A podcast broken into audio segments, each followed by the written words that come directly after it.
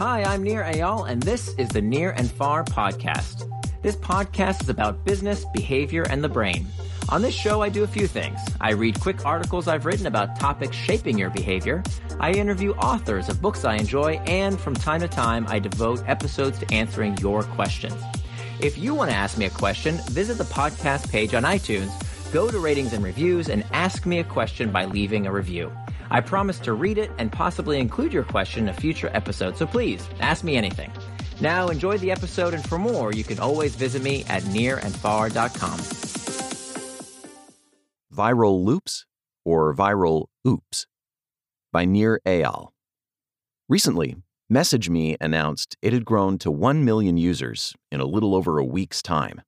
The revelation captured the attention of envious app makers throughout Silicon Valley all of whom are searching for the secrets of customer acquisition like it's the fountain of youth. Growth hacking has become the latest buzzword, as investors like Paul Graham profess it's functionally that matters. Clearly, everyone wants growth. To someone creating a new technology, nothing feels better than people actually using what you've built and telling their friends. Growth feels validating. Growth tells everyone the company is doing things right. At least, that's what we want to believe. Good growth, bad growth.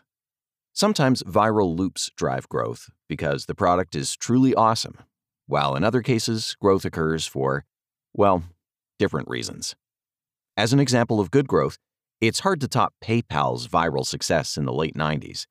PayPal knew that once users started sending money to each other, mostly for stuff bought on eBay, they would infect one another.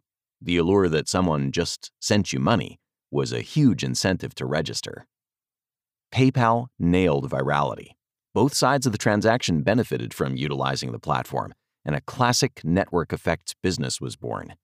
In order for users to get what they wanted, they had to open an account, and the product spread because it was useful and viral. However, sometimes viral loops are less about the customer's interests and more about short term greed. When the product maker intentionally tricks users into inviting friends or blasting social networks, they may see growth, but it comes at the expense of goodwill and trust. When people discover they've been tricked, they vent their hatred and stop using the product. Unfortunately, we've all encountered the ways companies drive growth in deceptive ways, known as dark patterns. Viral oops. Good and bad growth is relatively easy to identify. What is harder to decipher is the gray zone in between. A viral oops occurs when users unintentionally invite others, but when they look back on what happened, they blame themselves, not the app. When MessageMe pre selects everyone in my contact list as a default, I'm likely to think that only those who are unchecked will be invited. However, the opposite is true. With two taps, my list of hundreds of contacts gets swamped with a notification email personalized from my email account. Could users really make such a mistake? After all, the send button is clearly labeled with the number of people who will be invited. I'm also well aware of the convention that a checkmark means the contact is selected, and not the other way around. However, say I was not in the UX businesses. What if I were a tech novice living outside our little Silicon Valley bubble? What if I were slightly far-sighted? Or perhaps if English were not my first language? It isn't. Or maybe if I were attempting to make a quick decision while outdoors and couldn't clearly see my dim screen. In any one of these scenarios, I could have easily triggered a viral oops. The surprising math of viral growth reveals it doesn't take many users to make this kind of mistake. Only 5% of users screwing up can get an app to a million downloads in two weeks, assuming the average user has 200 people in their contact list. The assumptions are for illustrative purposes, but the point here is to show how powerful exponential growth can be, whether or not it is intentional. Who really gets tricked? Admittedly, a careful review of the interface would reveal the user's mistake. It's hard to fault MessageMe. Though my requests for an interview were not returned, I assume their intent was not to trick anyone. However, the example illustrates what makes the viral oops so troublesome. It's impossible to look into the minds of customers while they use an app.